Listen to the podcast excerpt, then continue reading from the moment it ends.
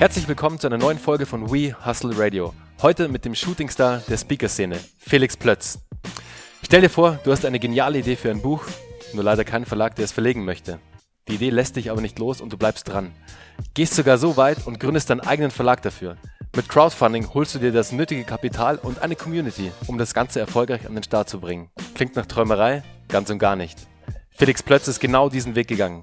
Ich spreche mit Felix in der heutigen Folge über die Gründung des ersten Social Influencer Verlags, wie er zu einem der gefragtesten Keynote Speaker Deutschlands wurde und welche Tipps er uns für die eigene Gründung neben dem Job geben kann. Servus Felix. Hi Bernhard, schön hier zu sein. Felix, danke, dass du dir Zeit nimmst. Übrigens heute am Ostersonntag, müssen wir mal ganz kurz erwähnen, liebe Zuhörer. Oh ja. Also ihr seht schon, keine Feiertage, keine Sonntage hindern uns dran, einen geilen Podcast aufzuzeichnen. Genau, es ist Sonntag und Feiertag und wir sind hier am Start für euch. Alles zusammengenommen, wir sind am Start hier. Und jetzt kommt da noch die Sonne raus, das kommt noch dazu. Aber uns ist ja die Zeit da wirklich auch das Ganze wert, euch einen coolen Content zu liefern. Und Felix hat super geilen Content am Start, eine richtig geile Geschichte, die er euch jetzt gleich erzählen wird. Und wie immer, liebe Zuhörer, wir verlieren nicht zu viel Zeit, wir steigen direkt ein. Felix, du hast ja dein erstes Startup an den A D A C verkauft. Jetzt musst du uns mal sagen, worum ging es denn da bei deinem ersten Startup? Und bevor wir es überhaupt vergessen, erzähl uns doch mal ein paar Wörter zu dir und deiner Person. Genau, sehr gerne. Also ähm, Felix Plötz, ich bin äh, vierunddreißig Jahre alt, ich bin von Hause aus Wirtschaftsingenieur und habe auch nach dem Studium in der Richtung gearbeitet. Also ich habe Energietechnik und Entrepreneurship gemacht und habe dann äh, ein paar Praktika gemacht, so bei so diesen typisch, äh, typischen Stromkonzernen, und bin dann in der Industrie eingestiegen im Vertrieb. Und habe dann fünf Jahre im Vertrieb gearbeitet und war irgendwann an einem Punkt, wo ich dachte, ähm, die Lernkurve wird immer flacher, Zeit für was Neues. Gleichzeitig war ich aber ähm, zu feige vielleicht, zu risikoavers, also von heute auf morgen irgendwie das hinzuschmeißen. Und ich habe dann nebenbei gegründet. Und du hast gerade gesagt, also ich habe ein, äh, ja, ein Startup gegründet, was ich dann an den A D A C verkauft habe. Es war in Wahrheit aber ein bisschen weniger bunt und sexy, als man jetzt mit dem Begriff Startup verbindet. Also wir haben ein... im Prinzip eine kleine Unternehmensberatung gehabt. Wir haben ein Fahrtraining gemacht als Produkt. So, und das Fahrtraining heißt an der Stelle ein Spritspartraining, ein Eco-Training. Und es ist halt irgendwie nicht so das Ding, wo du auf der Party irgendwie die Mädels mit beeindruckst und du sagst, ey, krass, ey, Spritspartraining. ähm, aber es hat super gut funktioniert. Also das Produkt war stark, es hat richtig gut funktioniert. Und ähm, genau, das habe ich zweitausendelf gegründet, beziehungsweise zweitausendelf angefangen. Ich habe dann äh, zweitausenddreizehn den Schritt gemacht, das vom vier-Stunden-Startup, also vom, vom Nebenprojekt, dann äh, Vollzeit zu machen. Ich hatte zu dem Zeitpunkt aber auch schon sechzehn Leute, mit denen ich das zusammen gemacht habe. Also war schon relativ groß. Ähm, genau, und dann habe ich es dann zwei Jahre später an A D A C verkauft. Genau, und dann bin ich so ein bisschen, jetzt nehme ich das so ein bisschen vorweg, äh, bin ein bisschen zum Schreiben gekommen, ähm, habe ähm, mit einem guten Freund und jetzt mittlerweile Geschäftspartner einen Verlag gegründet und dann noch ein Buch geschrieben und den Verlag verkauft. Und jetzt schreibe ich gerade am vierten.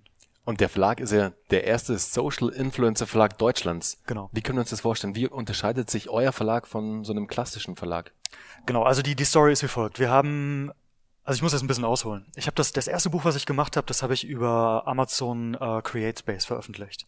Das heißt, ich habe das ähm, P D F damals selbst gestaltet, habe das bei Amazon hochgeladen und konnte mir irgendwie ein paar Tage später mein eigenes Buch kaufen. Das heißt, also auch noch eigene Story, aber ich wusste, dass man ein Buch machen kann, physisch. Dann hatten wir äh, Lust, ein anderes Buch zu machen. Das war dann Palmen in Castrop-Rauxel, das, wo wir dann Crowdfunding für gemacht haben. Und ich wusste von Anfang an, und das hat mir auch die Gewissheit gegeben, dass wir das Projekt an den Start bringen, dass wir das in den Handel kriegen würden. Zweifelsfall auf Amazon. Was wir dann aber gemacht haben, ist, wir haben ähm, das über Crowdfunding finanziert und wie gesagt, das war einfach echt nur ein Spaß so. Wir wollten einfach, wir hatten einfach Bock drauf. Es war jetzt kein Business Model oder so. Auf welcher Plattform wart ihr? Wir waren auf Startnext. Startnext. Und wir, wir haben dann zehntausend Euro eingespielt, um für dieses eine einzige Buch, Palmen in Castrop-Rauxel hieß das, ähm, die entsprechende Kohle einzusammeln, um die erste Auflage zu drucken, um Lektor zu haben, Coverdesign machen zu können ähm, und letztlich uns als Verlag dann auch im, im Großhandel zu registrieren zu lassen und das Ding in den Handel zu bringen. Das Buch, was wir gemacht haben, war, ähm, das war gerade so die Zeit zweitausendzwölf, dreizehn. Ich hatte gerade mein Business halt so aufgezogen, dass ich kurz davor war, meinen Konzernjob, meine Karriere irgendwie, so diese ganze Sicherheit aufzugeben und diesen Schritt zu gehen. Und du konntest einfach jeden Tag bei Spiegel Online und ich weiß nicht wo halt lesen, dass wir, dass unsere Generation, diese Generation Y halt die sind, die nichts auf die Kette kriegen, die ans Händchen genommen werden müssen, die äh, immer nur große Ansprüche haben, aber einfach nichts gebacken kriegen. Und das hat mich echt emotional berührt, weil ich gerade wirklich am anderen Ende der Skala unterwegs war. Und, ähm, und dann habe ich aber darüber nachgedacht und ich bin zu dem Punkt gekommen, dass da irgendwie ein Funken Wahrheit dran ist. Nicht, dass wir es nicht, dass wir nicht das Potenzial hätten, aber dass ich so viele auch damals kannte, die irgendwie gesagt haben, boah, ich würde so gerne und mein Leben ist so langweilig und dieses und jenes, aber die haben nicht gemacht. So, und für mich war der Punkt, ich wollte ein Buch machen ähm, mit Vorbildern. Ich wollte Leute zeigen, so wie dich und mich, die einfach irgendwie ganz normale, bodenständige Typen sind, aber die was Geiles an den Start gebracht haben und das nebenbei angefangen haben. Und ich wollte deren Weg zeigen, ich wollte deren Learnings zeigen und einfach auch zeigen, dass das geht. Und dann haben wir ähm, in Palmen äh, zwölf Interviews geführt, also wie wir beide jetzt. Ähm, war so ein bisschen vor dem Podcast-Boom. Und wir haben uns deren Stories angehört und haben dann Porträts über die geschrieben. Und von diesen zwölf, also da war zum Beispiel eine Frau dabei, die eigentlich ähm, als als Ingenieurin in so einem Ingenieursbüro gearbeitet hat und dann mit ihrem Freund zusammen Sexspielzeug gemacht hat. Und die haben jetzt echt zu Hause irgendwie gesessen und irgendwie so Silikonbananen gegossen und hat so einen Scheiß gemacht. Oder ähm, ein Rettungssanni, der gerade der gerade auf Soundcloud als D J abgegangen ist. Also kurze kurze Side-Story. zwanzig dreizehn war das. Ich habe zwei von den D Js, denen ich selbst gefolgt bin, angeschrieben, weil ich die beide cool fand. Der eine war NicoPush, fünfzigtausend Abonnenten auf äh, Soundcloud. Der andere war ähm, Robin Schulz, achthundert Abonnenten auf Soundcloud. NicoPush hat sofort geantwortet, hat gesagt, ja, mega Story, ich bin dabei, mach was. Von Robin Schulz nie was gehört. Ja, und dann ist er halt durch die Decke gegangen und heute kennt keiner NicoPush irgendwie. Aber cooler Typ und der ist mit dabei. Und ein anderer war eben äh, ein YouTuber. Der war als äh, Sozialarbeiter in einer Schule unterwegs und hat da so einen, seinen Brotjob gehabt und hat äh, nebenbei aber eben seinen Kanal betrieben. Und das eben auch unternehmerisch. Äh, Fresh Torge war damals so Top Top zwanzig, weiß ich, so knapp eine Million damals. Und hat ja mittlerweile auch einen Kinofilm und so weiter gemacht.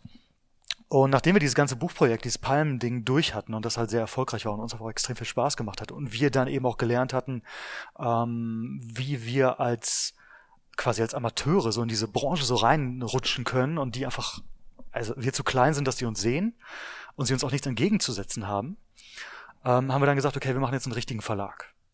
Und wir wussten unsere Stärken, unsere Schwächen sehr gut und wir wussten, dass wir im Vertrieb scheiße aufgestellt sind. Wir hatten kein Key-Account-Management, wir hatten kein, kein Flächenvertrieb.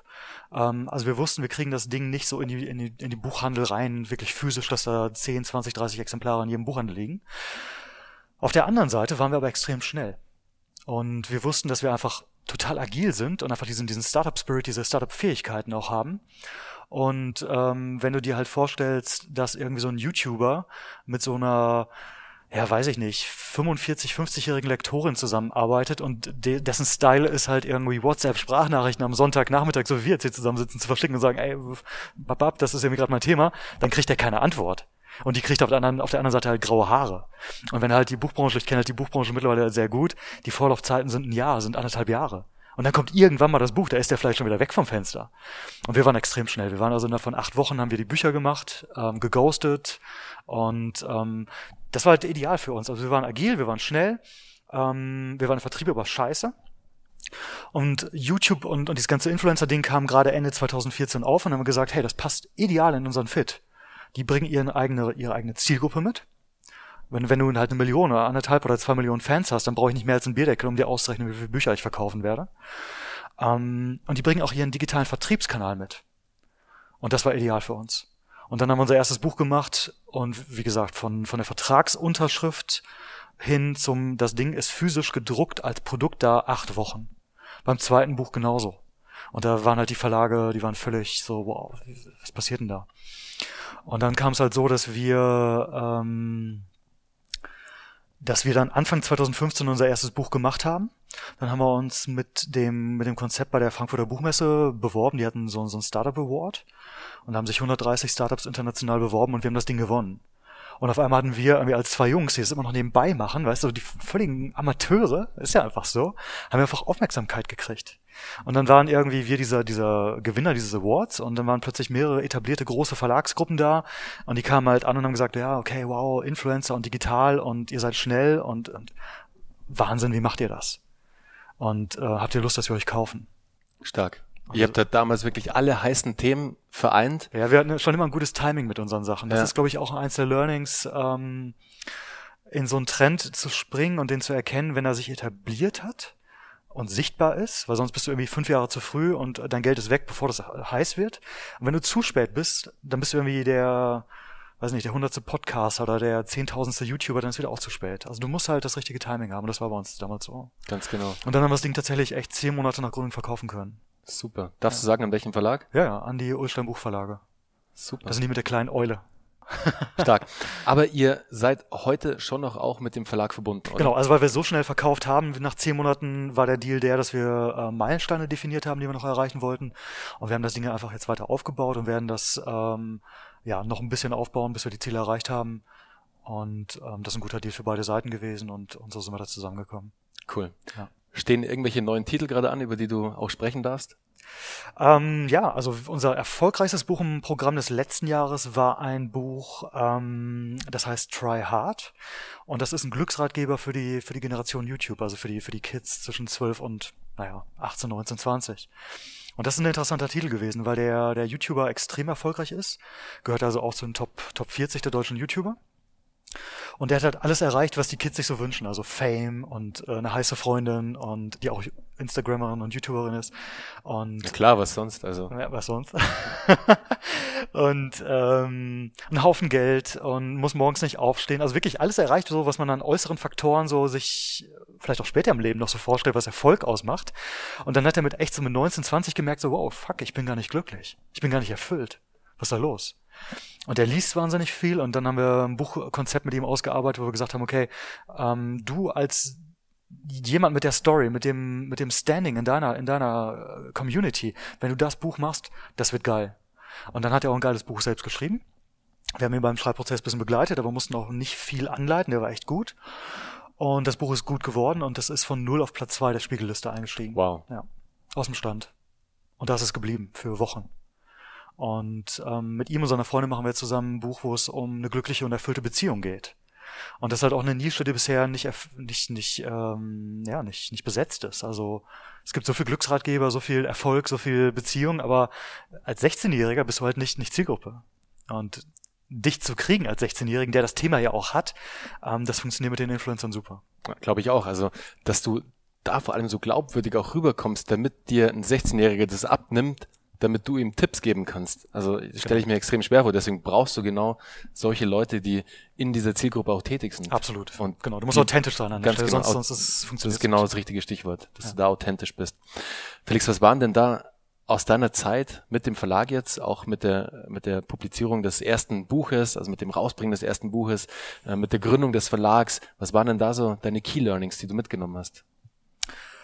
Boah, wahrscheinlich viel zu viele und es fallen mir nur wenige ein, aber eines der der größten Learnings, und das hat auch mein Mindset damals so beeinflusst, war, dass ich gelernt habe, als wirklich, wie soll ich das sagen, dass als normaler Typ dir erstmal alle Türen offen stehen.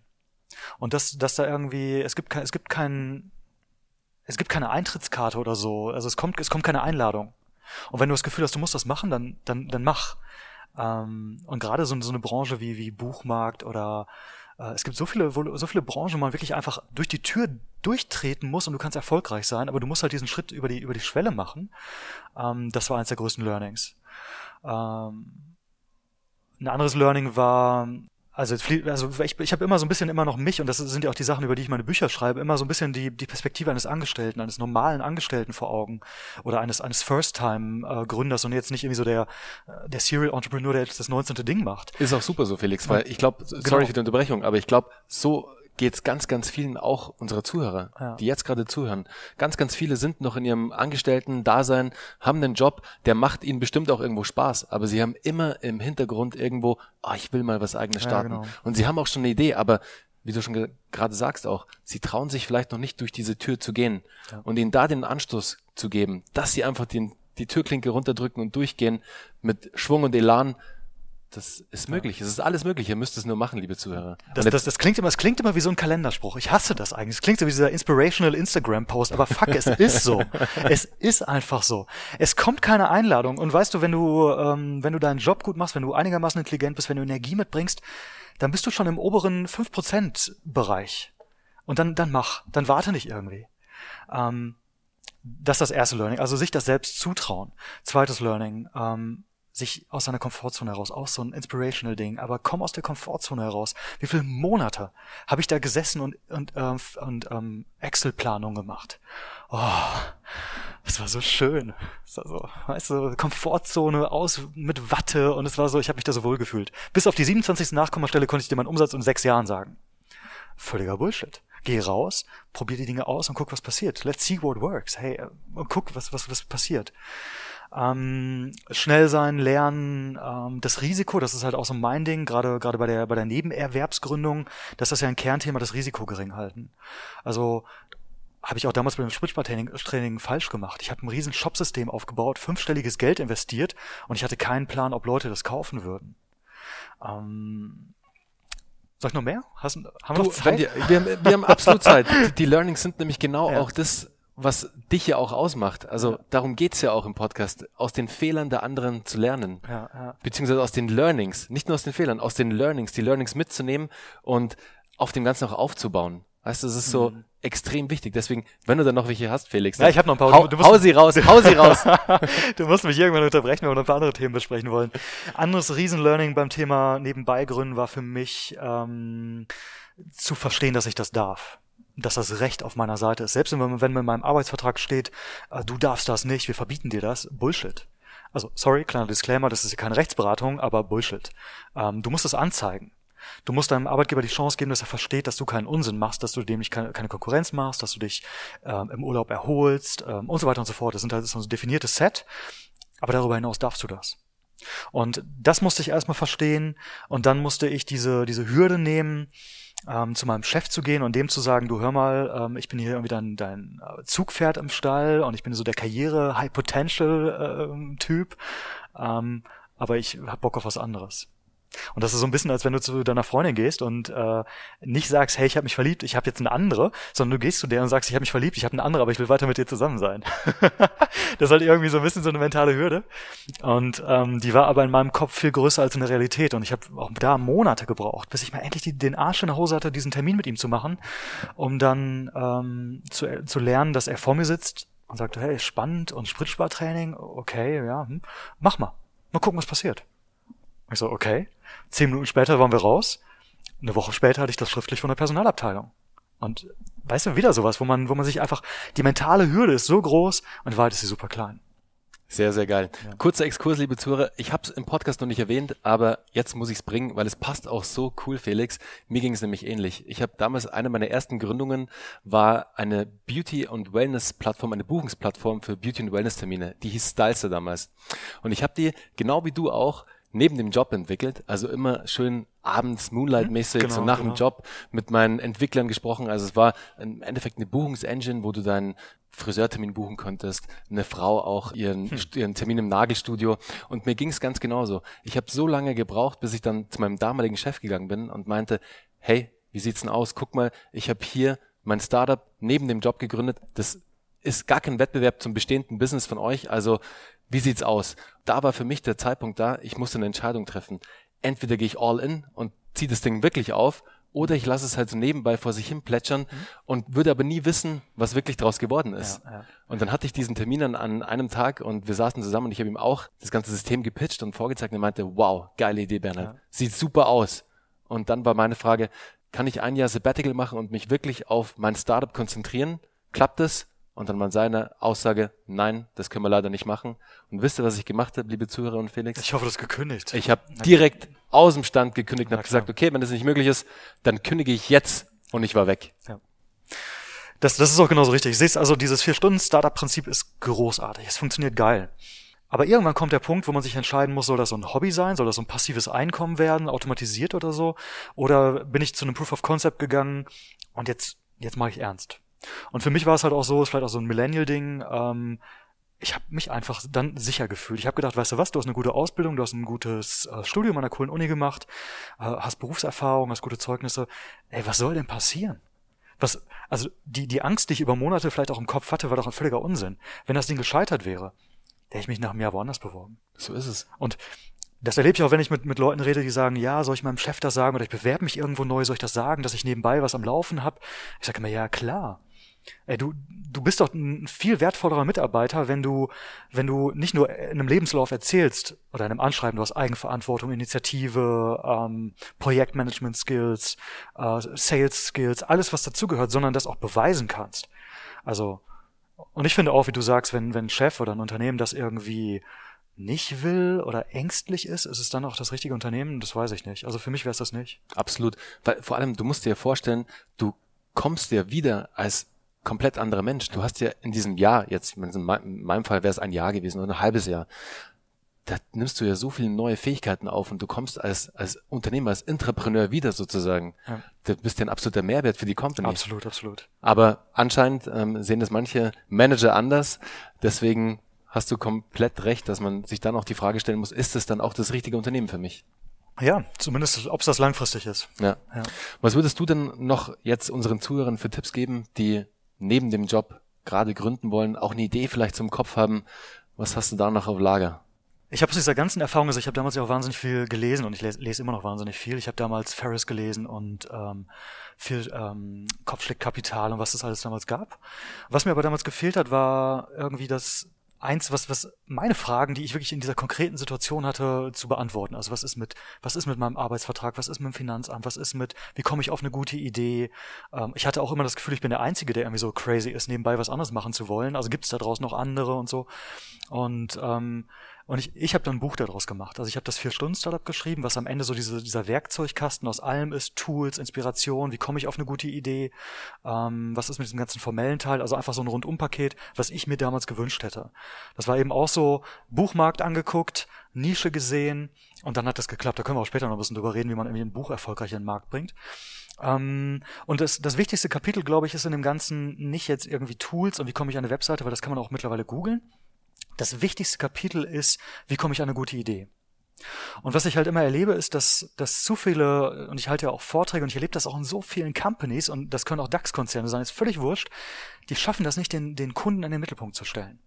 Und das ist so wichtig. Das ist so wichtig, wenn ich ein neuen, neues Startup gründe, einen neuen Service, neue Dienstleistung, neues Produkt mache, dass ich den Kunden und sein Problem in den, in den, in den Fokus stelle. Und nicht, nicht als erstes frage, worin bin ich gut? Was mache ich gerne? Wo würde ich denn gerne mein Geld verdienen? Sondern das Problem in den Vordergrund zu stellen. Ähm, und ich gebe dir mal ein Beispiel mit, mit meinem Spritspartraining, wo ich das am Anfang auch selbst nicht verstanden hatte. Ich musste es erst lernen. Für mich war klar, dass das Produkt funktioniert. So dieses typische U S P-Gewäsch. Äh, ich bin dreißig Prozent günstiger, ich bin fünfzehn bis zwanzig Prozent schneller, was ja schon physikalisch eigentlich fast unmöglich klingt. Das hat funktioniert. Ähm, und dann bin ich zu, zu den Leuten hin und habe gedacht, ähm, es war auch gerade damals die, die Zeit, als die Spritpreise irgendwie ein Euro siebzig und so waren, total crazy. Ich habe keinen kein Tag erlebt, wo die Leute sich nicht über die Spritpreise ausgetauscht haben. Und dann habe ich irgendwann gedacht, okay, du machst dieses Spritspartraining und bin dann auch hin und habe dann gesagt, hey, ähm, ich habe da was gemacht, ein Team aufgebaut und wir bieten das an und du kannst so und so viel schneller sein, du sparst so und so viel, so und so viel Sprit, löst das nicht dein Problem. Also ich wollte, ich wollte die irgendwie pitchen. Ich habe aber nicht verstanden, dass die ein ganz anderes Problem haben. Die wollten zwar Geld beim Tanken sparen, die hatten aber keinen Bock, ein Training zu machen. Das war gar nicht deren Problem. Deren Problem war nicht, ihre Fahrweise richtig irgendwie jetzt anzupassen. Das war viel zu anstrengend. Also sagen wir, die hatten ein Problem, also die falsche Lösung für die. Und diese, ich war zu sehr im Sales-Modus, ich habe das nicht verstanden, ich war nicht im Lernmodus. Das hätte ich früh lernen müssen, weil wenn dir jemand gegenüber sitzt und du erzählst von deiner Idee und die sagen dann sowas wie, yo, geil, oh, super, erzähl ich mal meinem Onkel oder meinem Papa, der hat nächstes Jahr seinen sechzigsten oder meinem, meinem Nachbarn, dann, dann ist das keine Traction, wie du sie brauchst, sondern die müssen sagen, krass, wo muss ich unterschreiben? Was kostet es? Wo, wo, wo, wo ist, wann ist der nächste Termin? Und ähm, ich habe deren Problem nicht richtig verstanden. Und das Problem wäre wahrscheinlich gewesen, denen irgendwie ein technisches Bauteil zu verkaufen, ähm, wo sie das nicht tun, aber sie wollten das Training nicht. Dann habe ich aber verstanden, dass ich das als B to B-Geschäft ganz anders machen kann. Denn wenn ich einen Fuhrparkleiter oder einen Geschäftsführer anspreche und ich sage dem, hey, du selbst musst das Training ja nicht machen, du findest das scheiße, du hast tausend Vorbehalte, verstehe ich alles, aber ich garantiere dir, dass deine Leute dreißig Prozent Sprit sparen, der Verschleiß geht runter, ähm, die werden schneller unterwegs sein, die sind entspannter unterwegs, versuch's, ich garantiere dir, dass das funktioniert, schick mir mal zwanzig Leute und dann sehen wir weiter. Und dann funktioniert das plötzlich hervorragend, weil du genau sein Problem getroffen hast. Und ähm, Das ist jetzt ein Beispiel für ganz, ganz viele. Ich habe im Buch noch ganz, ganz viele andere, auch von großen Companies, die einfach so mit so Scheuklappen losgelaufen sind, nur ihre eigenen Wünsche und Fähigkeiten und Stärken im Blick hatten und nicht diesen, diesen äh, Schritt geschafft haben, ganz offen zu, zu raffen, was das Problem beim Kunden ist. Und das ist das Hauptproblem. Auch wenn das, wenn das Problem zu, zu allgemein ist. Ich habe häufig so Gespräche, wo Leute sich mit Coaching oder so ähm, selbstständig machen und die haben dann als Ausgangsbasis zum Beispiel ähm, Stress, die, dass, dass Leute oder oder äh, dass, dass Leute unzufrieden in ihrem Job sind. Ja, das ist ein artikuliertes Problem, aber Stress, okay, eine eine Ebene tiefer. Haben die haben die Bücher gelesen dazu? Hör, machen die Meditation? Haben die Yoga gemacht? Hören die einen Podcast? Hören die Einschlaf, weiß ich, Einschlafgeschichten, so dann bin ich eine Ebene tiefer. Haben die immer noch ein Problem? Warum funktioniert Meditation für die nicht? Warum nicht Yoga? Warum Bücher nicht? Bap, bap, bap. Und dann bin ich nochmal eine Ebene tiefer. Da muss ich vielleicht ein besseres Buch schreiben oder ein ganz anderes Buch. Oder eigentlich brauchen die ähm, eine geführte Meditation als App oder so. Weißt du, du musst halt von diesem Stress, ist so ein Metaproblem, aber du musst halt so tief kommen, dass es ein greifbares Problem wird. Und den Schritt, diese Gedankenarbeit, machen viele nicht. Ja. Stellen auch viel zu oft, wie du es auch gerade gesagt hast, viel zu oft ihre Fähigkeiten in den Vordergrund, aber nicht die Probleme, die sie lösen können, wollen oder sollten. Weil der wichtigste Punkt ist immer, ein bestehendes Problem aufzufassen und dafür die ideale Lösung anzubieten. Und wenn du das schaffst, alles schön verpackt natürlich, dann auch noch einen geilen U S P hast und whatever, wenn dann alles stimmt, dann wirst du das Produkt auch verkaufen. Ja, genau. Solange, also der, wenn ein Nutzen da ist, ein Sinn, ein Mehrwert und der ist wirklich da, der ist evaluiert mit Leuten da draußen, dann verdienst du Geld. Völlig wurscht, ob du ein Business Model hast. Äh, Twitter, es gibt so viele geile Beispiele. Twitter, die hatten am Anfang kein, kein Revenue Model. Ähm, ich habe vor ein paar Tagen einen Podcast im, im Ferris Podcast gehört.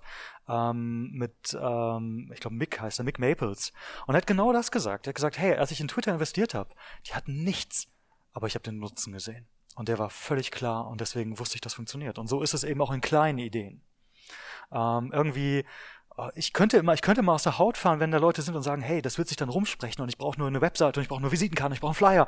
Und dann können, die können mir das Problem aber nicht erklären. Die können mir nicht erklären, welches Problem sie lösen. Dann ist es verloren. Und das, ich finde, es gibt halt nichts Trauriges, als wenn man tolle, geil ausgebildete, motivierte, großartige Leute hat und die laufen dem Falschen hinterher. Und verschwenden ein Jahr oder zwei und sind am Ende frustriert und glauben irgendwie, sie hätten zum, hätten es nicht drauf. Dabei sind sie einfach nur in die falsche Richtung gelaufen. Das finde ich wahnsinnig traurig. Ja, absolut. Also, liebe Zuhörer, ihr hört schon, der Felix hat wahnsinnig geile Tipps auf Lager, auch aus seiner, aus seinen eigenen Learnings, auch aus dem Buch, das er geschrieben hat. Das Vier-Stunden-Startup. Ich kann es euch nur empfehlen. Ich persönlich habe es noch nicht gelesen. Was? Werde ich aber tun. Felix, ich habe es dir versprochen, dass ich es lesen werde. Es ist ein geiler Titel. Es hört sich super interessant an. Das hätte ich mal damals lesen sollen, als ich mit Stylister gestartet bin. Da hätte es mir richtig, richtig geholfen, aber ich bin mir sicher, dass es mir auch heute noch helfen kann und ich bin mir noch viel sicherer, dass es euch, liebe Zuhörer, auch sehr helfen kann, wenn ihr gerade eine Idee habt, wenn ihr gerade noch als Angestellter tätig seid und die Türklinke noch nicht runterdrücken könnt und noch nicht durch diese Tür geht, holt euch das Buch, holt euch da die Inspiration und auch die Motivation und die Tipps, die Felix in seinem Buch zusammengefasst hat und ich packe euch wie immer nicht, das ist ja kein Buchtipp dieses Mal, aber hm. ist dann von mir ein Buchtipp sozusagen. Felix Buchtipp kommt am Schluss noch. Ich packe euch den Link auf jeden Fall in die Shownotes, damit ihr auch das Buch findet. Und ihr würdet es auch so finden, weil wenn ihr einfach das Vier-Stunden-Startup eingibt, dann kommt ihr schon irgendwo raus, wo es auch verkauft wird. Ziemlich sicher. Sehr cool. Felix, als erfolgreicher Buchautor und vor allem als sehr erfolgreicher Keynote-Speaker bist du ja super viel unterwegs. Also ich habe auf deiner Website gesehen, du bist ja auf zig Events, manchmal sprichst sogar auf drei verschiedenen Events an einem Tag. Was nächste, ja, nächste Woche auf vier. Was ja total ja, crazy ist. Also erste Frage, wie geht es? Also wie kommst du da auf vier Events? Ich meine, ich kann es mir vorstellen, im Idealfall liegen die nicht allzu weit auseinander, aber trotzdem, es ist schon eine Hausnummer. Auch, ich meine, das ist ja super anstrengend, auch für dich, auf vier Events gleichzeitig zu sprechen. Du lieferst da ja immer hundertfünfzig Prozent ab. Du bist ja da auch, du motivierst die Leute ja auch vor Ort, du gibst ihnen ja die Inspiration auch. Also das saugt ja auch an deiner Kraft. Das ist ja, stelle ich mir wahnsinnig anstrengend auch vor als, als Speaker für dich. Aber um auf meine Frage zu kommen, wie hast du es geschafft, dass du so erfolgreich jetzt als Speaker unterwegs bist? War es da wichtig oder war es da vielleicht auch ausschlaggebend, dass du deine Bücher rausgebracht hast und dich somit auch als Experte auf dem Gebiet ähm, definieren konntest? Ja, das ist eine, eine sehr gute Frage und die, die kurze Antwort darauf ist ja. Ähm, die lange Antwort ist... Die lange Antwort ist, ich erlebe das im Moment, weil ich auch, wie gesagt, die, diesen Influencer-Bereich im Moment sehr, sehr gut anschaue und offensichtlich in den Keynote-Speaker-Markt unterwegs bin, dass das für viele attraktiv ist. Beides sind, also platt gesagt, die Leute unter zwanzig wollen Influencer werden und die Leute irgendwie über fünfundzwanzig oder dreißig wollen irgendwie offensichtlich alle gerade Speaker werden. Und ich sehe viele, die, oder andersrum, was mir geholfen hat. Mir hat geholfen, dass ich weiß, worüber ich rede. Ich bin authentisch in, in meinem Content. Ich habe super viele Sachen gemacht.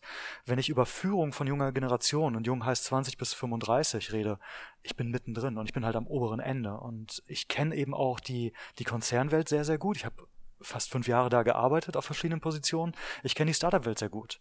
Und wenn ich jetzt irgendwie als, sagen wir, einundzwanzigjähriger daherkomme, ich habe noch nie irgendwas gebacken gekriegt, ähm, das ist jetzt ein bisschen böse, ein bisschen überspitzt gesagt, ähm, habe auch noch nie als Angestellter irgendwo gearbeitet und komme irgendwie in großen Konzern und will jetzt den Leuten erzählen, wie sie Führung richtig machen sollen oder Digitalisierung oder Startup-Spirit, dann ist das ein falscher Fit. Dann bin ich nicht authentisch. Da kann ich auch zwanzig oder hunderttausend Follower bei, bei sonst wo haben. Völlig wurscht. Also du brauchst halt eine, eine, eine Basis, auf der du aufbauen kannst.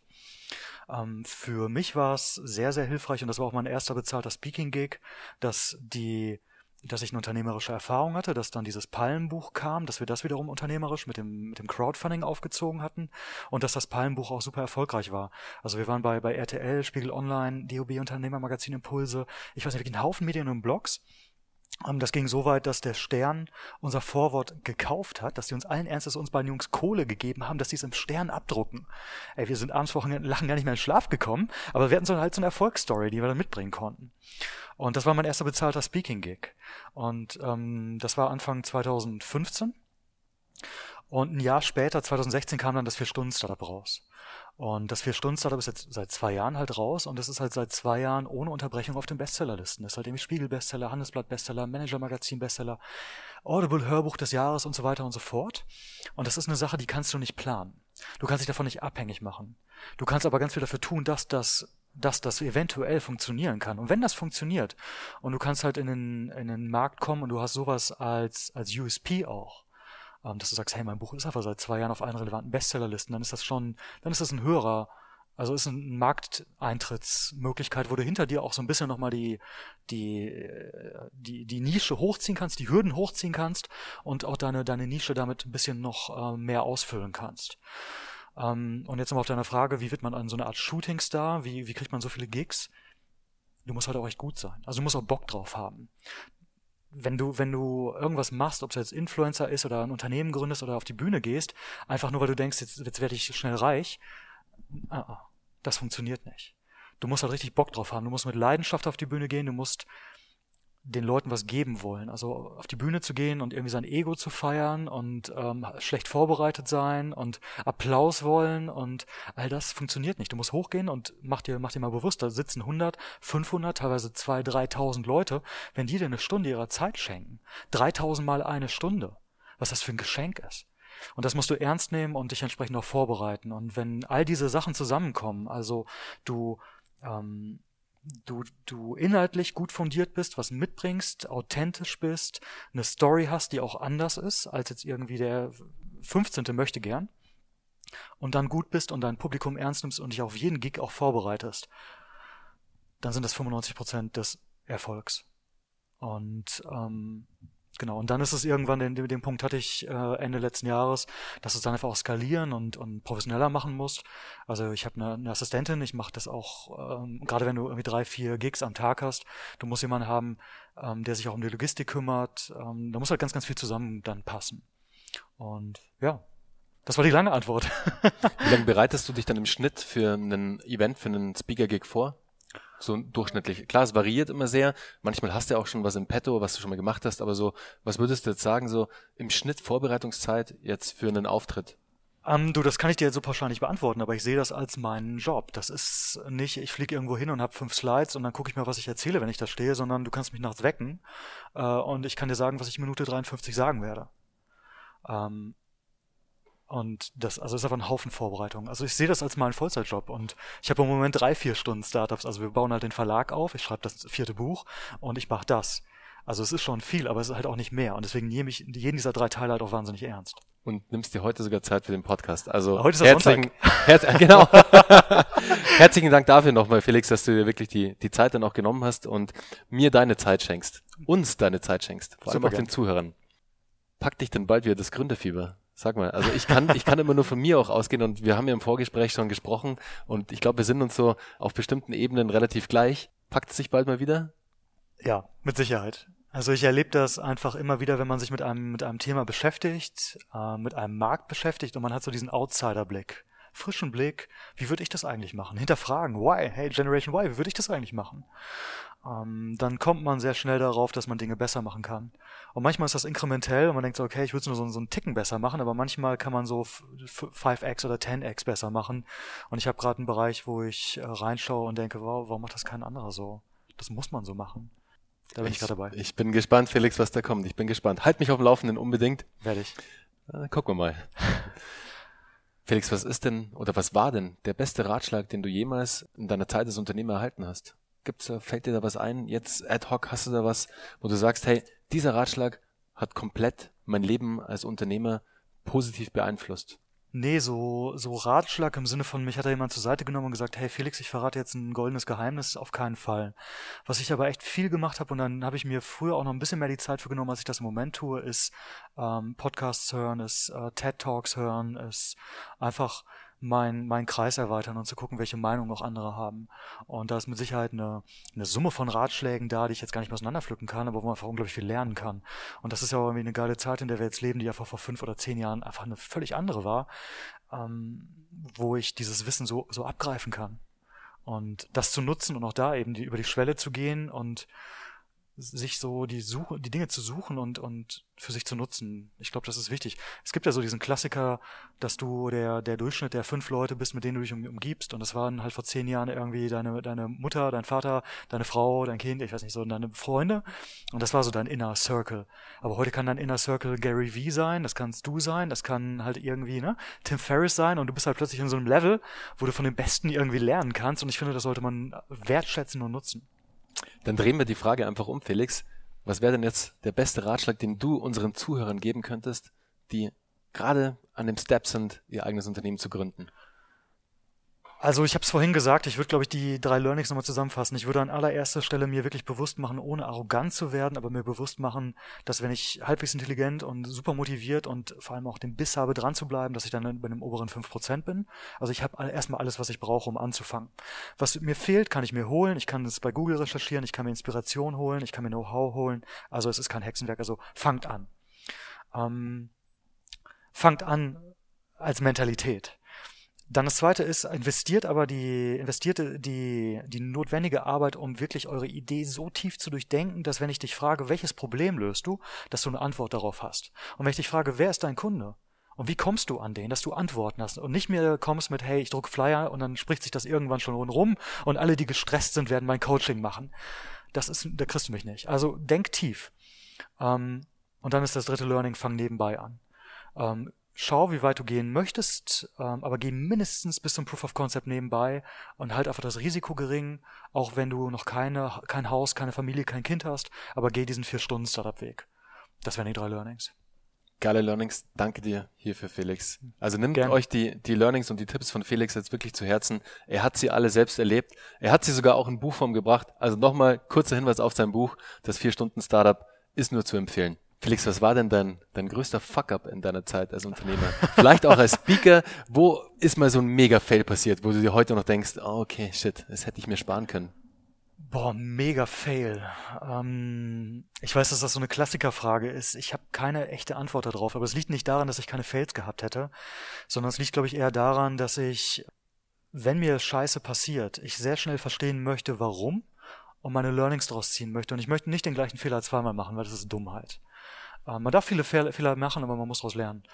Aber dann hake ich die Dinge auch schnell ab. Also, ich, ich kann es ja nicht beantworten. Also ich kann mich an so ein paar peinliche Szenen irgendwie erinnern, wo ich mich unwohl gefühlt habe und dachte, oh, Kacke. Aber jetzt so richtig, so ein richtiger Failure, der mich nachts immer noch nicht schlafen lässt, habe ich nicht. Und ich glaube, das ist eben auch, wäre auch schlecht. Ist aber auch das wichtigste Learning daraus, was du jetzt gerade gesagt hast, Felix, dass wenn dir so ein Fuck-up, ein Fail passiert, dass du ihn abhakst, du nimmst das Learning mit, aber gehst weiter und versuchst im besten Fall, diesen Fail nicht nochmal zu machen, weil das wäre doof. Machst du es auch so? Ja, definitiv. Ja, ja. Ich kann, ich bin, glaube ich, ein Meister im Abhaken. Ja. Ich kann Dinge sehr schnell in eine Schublade packen und weg, und sie sind vergessen für mich. Und wenn ich da mal wirklich so ein bisschen selbstreflektierend bin und mich hinsetze und mal so überlege, hey, was hast du denn eigentlich so in den letzten zehn Jahren, was lief denn da alles schief, und mal so in die Schublade aufmach oder die unterste wirklich und alles rauskramen, kommen so viele Dinge zum Vorschein. Also teilweise, ich glaube, das ist auch eine, eine Charaktersache, ob du es kannst, wie du damit umgehst. Aber liebe Zuhörer, es ist super wichtig, dass jedem passiert mal irgendwie ein Fail. Jeder macht Fehler. Wir sind Menschen, das ist ganz normal. Aber seht diesen Fehler nicht als absolutes Missgeschick oder absoluten Mega-Fuck-Up an, sondern nimm das wirklich mit als Learning, sagt, hey, aus diesem Fehler habe ich was gelernt. Ja, nimm's nicht persönlich. Genau, nimm's, nimm's nicht persönlich. persönlich. Genau, nimm's nicht persönlich, weil es passiert jedem. Es passiert einem Richard Branson, es passiert einem Tim Ferriss, das passiert einem Gary Vee. Alle machen Fehler. Jeder macht Fehler da draußen. Deswegen kein Stress, macht den Fehler, hakt ihn aber ab und macht ihn auf keinen Fall ein zweites Mal. Und wenn ihr ihn ein zweites Mal macht, dann gebt euch zumindest selber so eine kleine, auf bayerisch gesagt, Knackwatschen. Eine große. Eine große, ja. Cool, Felix. Ähm, Du hast dir selber als Autor einige Bücher geschrieben, hast eigene, eigene Bücher auch schon verlegt, aber was wäre denn jetzt fernab von deinen eigenen Büchern sozusagen ein cooler Buchtipp für unsere Zuhörer? Das ist eine super Frage, boah, ich fürchte fast, ich lese zu viel. Äh, boah. Geht mir auch, auch oft so. Also was, was ein Buch ist, was ich tatsächlich immer ganz gerne raushole, wo ich beim ersten Durchblättern dachte, was ist denn das? Ist von Ferriss, Tools of Titans. Ähm, wenn man einmal das Konzept verstanden hat, ist das echt ein Schatz. Ähm, gerade um dann manche Dinge weiter zu recherchieren. Ansonsten lese ich tatsächlich ganz gerne so Sachen, die jetzt keine Businessbücher sind, so, aber die einfach den, den Horizont nochmal so ein Stück ähm, eröffnen. Und was ich auch gerne lese, sind einfach alte Sachen. Um, denn was ich irgendwie im Moment erlebe, ist durch diesen ganzen Social-Media-Hype, dass wir immer so dieses, dieses Neueste, Neueste, oh, drei Sekunden alt, schon interessiert mich nicht mehr, ich brauche mal das Neueste. Ich lese gerne, gerne Sachen, die alt sind. Um, eins der, der Bücher, die mich am meisten geflasht haben, war, ist ein Buch, das ist von neunzehnhundertdreiundsiebzig oder so. Das, das kriegt ihr auch auf Amazon irgendwie für ein paar Cent. Um, das heißt Shifting Gears. Und Shifting Gears fängt so an, wenn du nicht wüsstest, dass das Buch von neunzehnhundertdreiundsiebzig ist, würdest du die ersten zwanzig Seiten lesen und denken, das ist von gestern. Also irgendwie, wir leben in so einer volatilen Welt und Krisenmodus und nichts ist mehr sicher und ähm, du, du musst halt die, die Gänge hochschalten in dir selbst und ein ganz cooles, sehr praktikables, süßes Buch. Ähm, das habe ich schon dreimal gelesen. Also wenn ich dir meine Ausgabe zeige, da ist so viel drin angemarkert. Ähm, ich muss halt gucken, dass das Buch nicht auseinanderfällt. Aber das ist ein cooles Buch. Das sind übrigens die beiden Autoren, die haben vorher ein Buch geschrieben, was äh, Weltberühmtheit erlangt hat. Die offene Ehe. Und auch das ist ein Buch, was ich, was ich einfach spannend finde. Weil das ist im Moment auch so ein Thema, was eben so durch die, durch die Medien geht, so offene Beziehungen, hey, wir haben eine offene Beziehung und so. Aber kaum einer geht mal zurück und liest so die Basics. Und das mal zu lesen. Und es geht auf hundertsiebzig Seiten, genau, um vier Seiten um Sex. Und hundertsechsundsechzig Seiten sind einfach nur, wie man eine gute Beziehung führt. Das ist so, so spannend.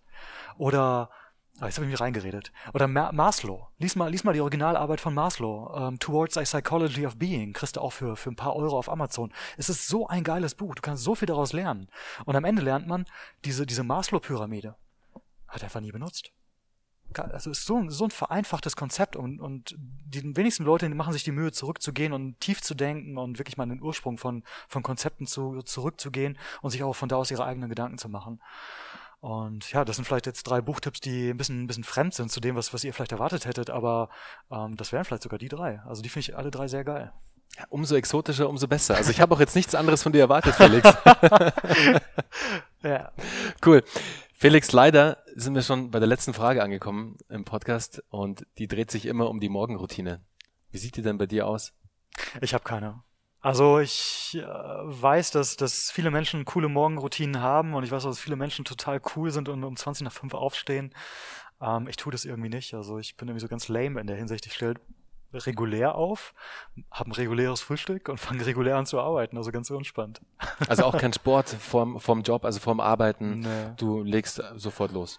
Ach, ich finde Routine auch gar nicht so geil. Also ich finde das irgendwie ganz cool, ja, im Gegensatz, dass man ähm, wenn man das passende Geschäftsmodell hat, auch eine Freiheit hat. Und ich finde es halt cool, irgendwie um Viertel nach eins sagen zu können, heute um Viertel nach eins sagen zu können, ich, das Wetter ist gerade geil, ich gehe raus, ich gehe spazieren. Und morgen ist es vielleicht Viertel nach vier. Oder ich habe Bock, irgendwie für zwei Monate irgendwo hinzugehen und irgendwo remote zu arbeiten, dass ich das tun möchte. Und dann bin ich schon wieder nicht in der Routine, sondern ich erlebe was ganz anderes. Und das, das finde ich persönlich cool. Und deshalb, liebe Zuhörer, geht durch diese Tür, weil dann könnt ihr genau das machen, was Felix gerade erwähnt hat. Einfach mal um eins sagen, hey, heute habe ich Bock. zum Laufen, heute habe ich Bock ins Fitnessstudio zu gehen oder heute habe ich einfach mal Bock an den See zu gehen für eine Stunde, auch wenn es eine halbe Stunde ist, egal. Aber wenn ihr leider für immer als Angestellter in eurem Job bleibt, dann wird es wahrscheinlich ein bisschen schwierig, dass ihr da wirklich mal einfach ganz flexibel sagt, okay, heute lasse ich es mal mit dem Arbeiten. Macht uns als Selbstständige nicht, weil wir sehen es ja auch, wir sitzen heute am Sonntag und an dem Feiertag und jetzt, jetzt ist nicht mehr schönes Wetter, vorher war aber schönes Wetter hier, machen unseren Podcast. Aber liebe Zuhörer, ganz, ganz wichtig, nehmt euch das zu Herzen, was Felix jetzt gesagt hat. Er hat super tolle Insights rausgehauen zu dem Thema. Holt euch sein Buch. Ich kann es nur nochmal sagen. Du hast es doch gar nicht gelesen. Ja, ich weiß. Ich habe aber, ich habe aber auf deiner Website ähm, die Zusammenfassung gelesen und wusste, okay, dieses Buch hätte ich gebraucht, wäre ich damals oder als ich damals in der Situation war und selbst auch neben dem Job gegründet habe. Weil ich, wie du ja, richtig dafür, sagst. Dafür, dafür habe ich es auch, ges- auch gemacht. Also die, die Rezensionen genau. bei Amazon sagen auch genau das. Manche sagen, ey, ich bin so weit, ich hätte es früher gebraucht. Und das ist völlig okay so für mich. So ist es. Deswegen, ja. weißt du, deswegen sage ich es auch nochmal, weil ich weiß, hätte ich dieses Buch damals gehabt, dann hätte ich wahrscheinlich den einen oder anderen Fehler, den ich damals begangen habe, mit zum Beispiel zu lange warten, nicht gemacht. Weil ich gesehen hätte, hey, da geht's anderen da draußen auch noch so. Ja, die haben das genau. gleiche Problem wie ich. Ja. So fuck it, let's do it. Ja, ja, ja, genau. Deswegen kann ich es euch nur ins Herz lesen und Felix, ich verspreche es dir hoch und heilig, ich lese es noch. Ich schicke den schriftlichen Test. Ja, bitte, unbedingt, unbedingt. Dann gucken wir mal. Wir, wir können, wir können dein Interview nochmal führen zu deinem Buch. Dann befrage ich dich. Ja. Cool. Liebe Zuhörer, Felix, danke nochmal für deine Zeit. Bernhard, danke dir. Es hat mir mega Spaß gemacht. Du bist ein super cooler Typ und wenn du irgendwann mal ein Speaker Engagement hier in der Nähe hast, dann schaue ich vorbei. Großartig. Danke dir.